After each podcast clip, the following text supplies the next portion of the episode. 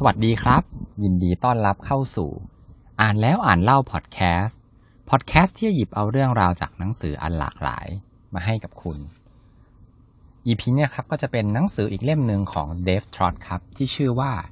Creative Blindness ชื่อภาษาไทยว่าภาวะสมองบอด วงเล็บ พร้อมวิธีการรักษาด้วยนะครับ ก็เดฟทรอตเนี่ยครับเป็นนักคิดนักโฆษณาระดับตำนานเลยของโลกนะครับ ผู้ที่มีเรื่องเล่าแต่ละเรื่องเนี่ยต้องบอกว่าโอ้โห สุดยอดมากๆนะครับ ก็มีหนังสือที่แปลไทยออกมาแล้วเนี่ยหลายเล่มเลยนะครับ ผมก็ได้มีรีวิวไปหลายเล่มแล้วนะครับ เล่มนี้ก็เรียกได้ว่าฝีมือไม่ตกเลยนะครับ เรามาลองฟังกันดูเลยดีกว่านะครับ เรื่องแรกที่ผมเลือกมาครับเกิดขึ้นในปีคศ 1985 ครับ ก็เกิดขึ้นที่เมืองวอชิงตันนะครับ ในช่วงปีนั้นเนี่ยสิ่งที่ชาววอชิงตันต้องการมากที่สุดเลยนะครับก็คือ ตั๋วเข้าชมการแข่งขันของทีมอเมริกันฟุตบอลวอชิงตัน Redskins นะครับที่แบบจะต้องลงชื่อในการรอซื้อตั๋วเนี่ยล่วงหน้ากันถึง 25 ปีเลยทีเดียวนะฮะแต่ว่าในช่วงนั้นเองครับ มีบริษัทเคเบิลทีวีเจ้าหนึ่งครับได้มีการทำแคมเปญนะครับโดยการสุ่มชื่อของผู้โชคดีนะครับขึ้นมา แล้วก็แจกตั๋วของทีม วอชิงตัน Redskins เนี่ยให้แบบฟรีๆเลยนะครับ แน่นอนว่า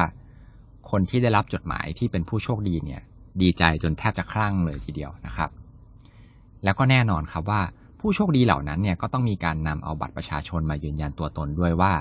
ผมเนี่ยเป็นเจ้าของจริง ๆนะครับ ถึงตอนที่บริษัทเนี่ยเขาได้มีการโทรไปเนี่ยเขาก็แบบ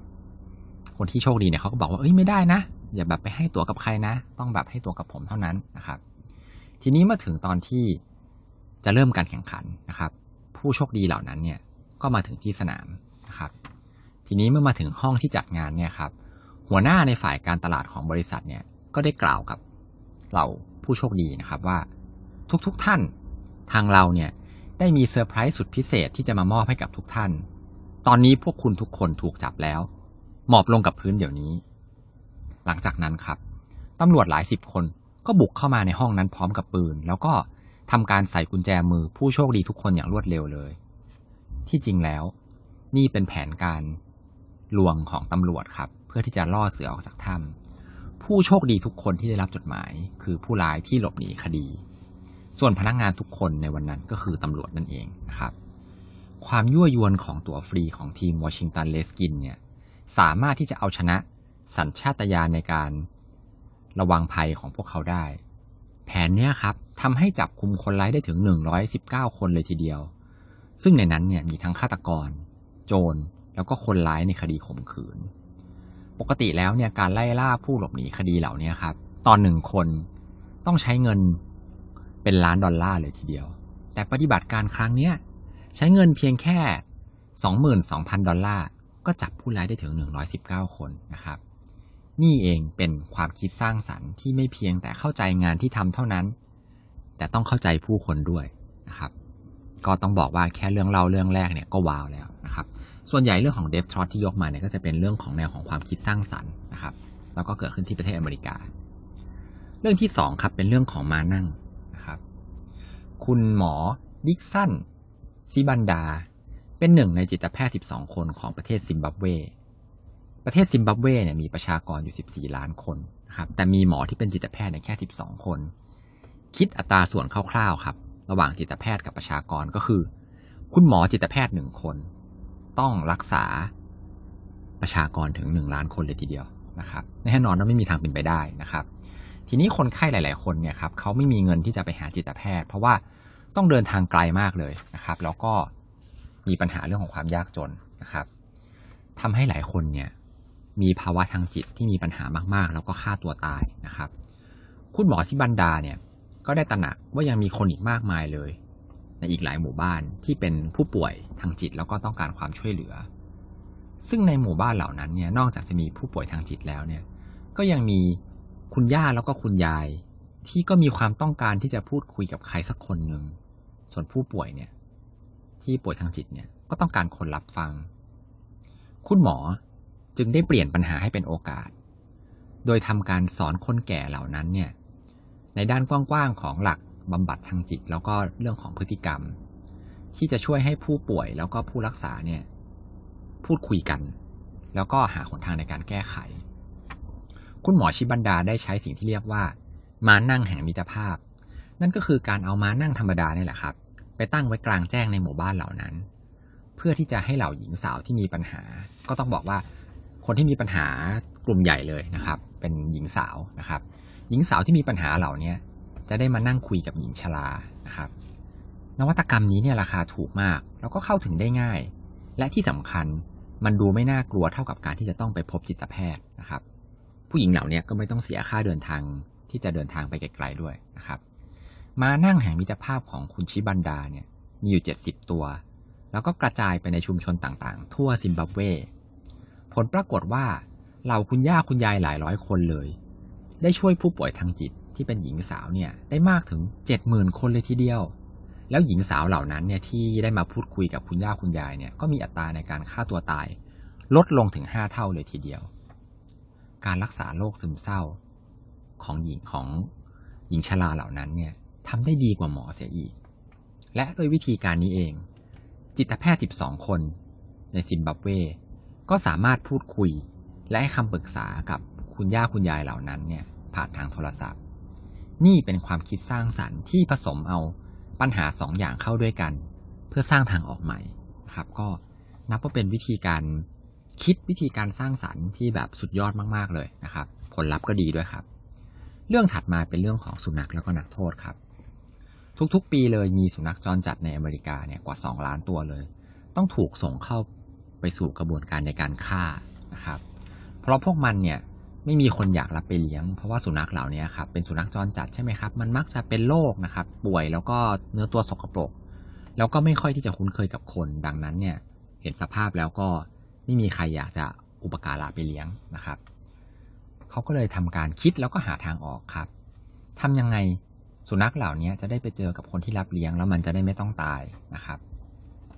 คนที่จะมาช่วยเนี่ย ต้องมีเวลา มีเวลาเพื่อที่จะมาช่วยในการอาบน้ำสุนัขเหล่านี้ แล้วก็ฝึกพวกมันครับ มันจะได้เนื้อตัวสะอาดแล้วก็ไม่ป่วย แล้วก็ทำให้แบบคนเนี่ยอยากจะมารับเลี้ยงมันมากยิ่งขึ้น แต่ว่าเราจะไปหาคนเหล่านี้ได้จากไหนนะครับ คนที่ไม่ต้องการค่าตอบแทน คนที่มีเวลาว่างมากพอคำตอบ ก็คือคนเหล่านี้อยู่ในเรือนจำครับ ผู้ต้องขังเนี่ยมีเวลาเหลือเฟือเลยนะครับ เขาก็ได้มีโครงการครับ ที่ทดลองให้ผู้ต้องขังมารับอาสาสมัครเป็นเวลา 8 สัปดาห์ เพื่อที่จะมาช่วยในการอาบน้ำนะครับ ให้อาหารแล้วก็พาสุนัขจรจัดเหล่านี้ไปออกกำลังกาย แล้วก็นอกจากนั้นก็มีการฝึกคำสั่งพื้นฐานนะครับ เพื่อที่จะให้มันเนี่ยเป็นมิตรกับคนได้มากยิ่งขึ้น ผลลัพธ์ที่ได้ของโครงการนี้ครับ ก็ต้องบอกว่ายอดเยี่ยมมาก ๆ เลยครับ การได้ดูแลสุนัขเนี่ย นอกจากจะทำให้สุนัขมีสุขภาพที่ดีขึ้นแล้ว ยังทำให้ผู้ต้องขังเนี่ย มีความอ่อนโยนนะครับ แล้วก็ใส่ใจกับผู้อื่น แล้วก็มีความผูกพันมากยิ่งขึ้นนะครับ ในขณะที่ฝึกสุนัข คนเหล่านี้ก็ได้พัฒนาตัวเองด้วยเช่นกัน คนเหล่านั้นเนี่ยไม่รู้ตัวเองเลยว่า การเข้าร่วมโครงการนี้ครับ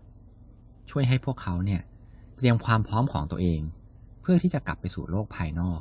เพราะว่าการทำการที่แบบได้มาอยู่กับสุนัขเนี่ยครับ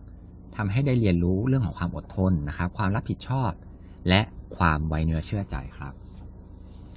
เรื่องสุดท้ายใน EP นี้นะครับ เป็นเรื่องของการเปลี่ยนจากเหยื่อไปเป็นนักล่าครับ พูดเขาพูดถึงคุณเอมี่เว็บนะครับ ผู้หญิงคนหนึ่งที่เป็น CEO แล้วก็เป็นนักวางกลยุทธ์นะครับของบริษัทเว็บมีเดียกรุ๊ปนะครับ เธอเป็นหญิงสาวที่ฉลาดแล้วก็มีอำนาจ แต่เธอกลับไม่ประสบความสำเร็จในชีวิตรักเลยนะครับเ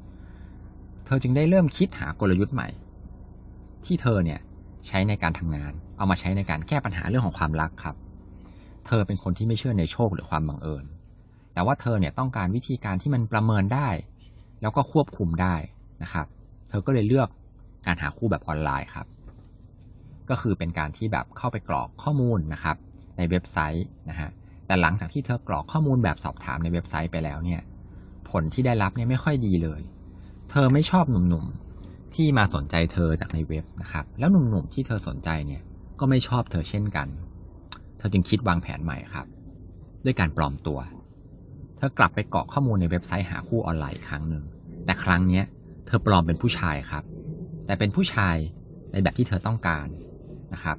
ก็คือเธอเนี่ยเข้าไปกรอกข้อมูลแบบทำตัวเป็นว่าเธอเนี่ยเป็นชายหนุ่ม แต่เป็นชายหนุ่มแบบที่เธอเนี่ยอยากจะได้เป็นคู่ครองนะครับ หลังจากนั้นครับ เธอก็ทำการวิเคราะห์สาวๆ ที่ระบบเนี่ยเลือกมาให้เหมาะกับหนุ่ม หนุ่มคนที่เธอสร้างขึ้นมานะครับ ผู้หญิงเหล่านี้คือคู่แข่งของเธอนั่นเอง แล้วเธอก็พบว่าผู้หญิงเหล่านี้เลือกใช้รูปถ่ายที่ดูดีแล้วก็ดึงดูดนะครับ ก็แน่นอนอยู่แล้วนะครับ ผิดกับเธอที่แบบถ่ายรูป เอารูปที่แบบถ่ายแล้วแบบเหมือนเลือกเลือกมาเฉยๆอะครับ แถมพวกเธอเนี่ยผู้หญิงเหล่านั้นที่เป็นคู่แข่งเนี่ยยังกรอกข้อมูลส่วนตัวน้อย สั้น ๆ ไม่ถึงร้อยคำ ตรงข้ามกับเอมี่เว็บเธอเนี่ยกรอกข้อมูลมากมายหลายพันคำเลยทีเดียว เธอจึงปรับกลยุทธ์ใหม่ โดยการเรียนแบบสาวๆ คู่แข่งของเธอ และผลลัพธ์ที่ได้ดีขึ้นอย่างชัดเจนเลยทีเดียวครับ สิ่งที่เธอทำก็คือการหาคู่แบบย้อนกลับนะครับ เพื่อที่จะกำหนดผลลัพธ์ที่เธอต้องการ ผลลัพธ์ที่ได้ครับ เธอประสบความสำเร็จอย่างงดงามเลย และสุดท้ายเธอก็ได้แต่งงาน แล้วก็มีลูกสาวที่แสนน่ารัก เธอพลิกบทครับจากการตั้งรับมาเป็นการรุก เปลี่ยนตัวเองจากเหยื่อมาเป็นนักล่า ถ้าคุณอยากเป็นคนที่ถูกเลือก คุณต้องเหนือกว่าตัวเลือกอื่นๆ และการที่จะเป็นตัวเลือกที่เหนือกว่าได้นั้น คุณต้องรู้ว่าใครคือคู่แข่งที่คุณต้องเอาชนะให้ได้ เป็นไงบ้างครับ เรื่องเล่าสี่เรื่องที่ผมยกมานะครับ เรื่องราวแต่ละเรื่องเนี่ยต้องบอกว่าทั้งน่าสนใจแล้วก็สนุกใช่ไหมครับ ก็ต้องบอกว่าผมเนี่ยทึ่งมากเลยนะครับ กับการที่ คุณเดฟทรอตเนี่ยไม่รู้ไปหาเรื่องเล่าเหล่านี้มาได้จากไหนนะครับ แบบทั้งสนุกแล้วก็ได้ข้อคิดที่ดีมากๆเลยนะครับ EP หน้าเรายังคงมาต่อกันกับหนังสือเล่มนี้นะครับ อย่าลืมติดตามฟังกัน สุดท้ายก่อนจะจบก็ขอให้ทุกคนมีความสุขในการอ่านหนังสือที่ชอบครับ แล้วพบกันใหม่ EP หน้าสำหรับ EP นี้ สวัสดีครับ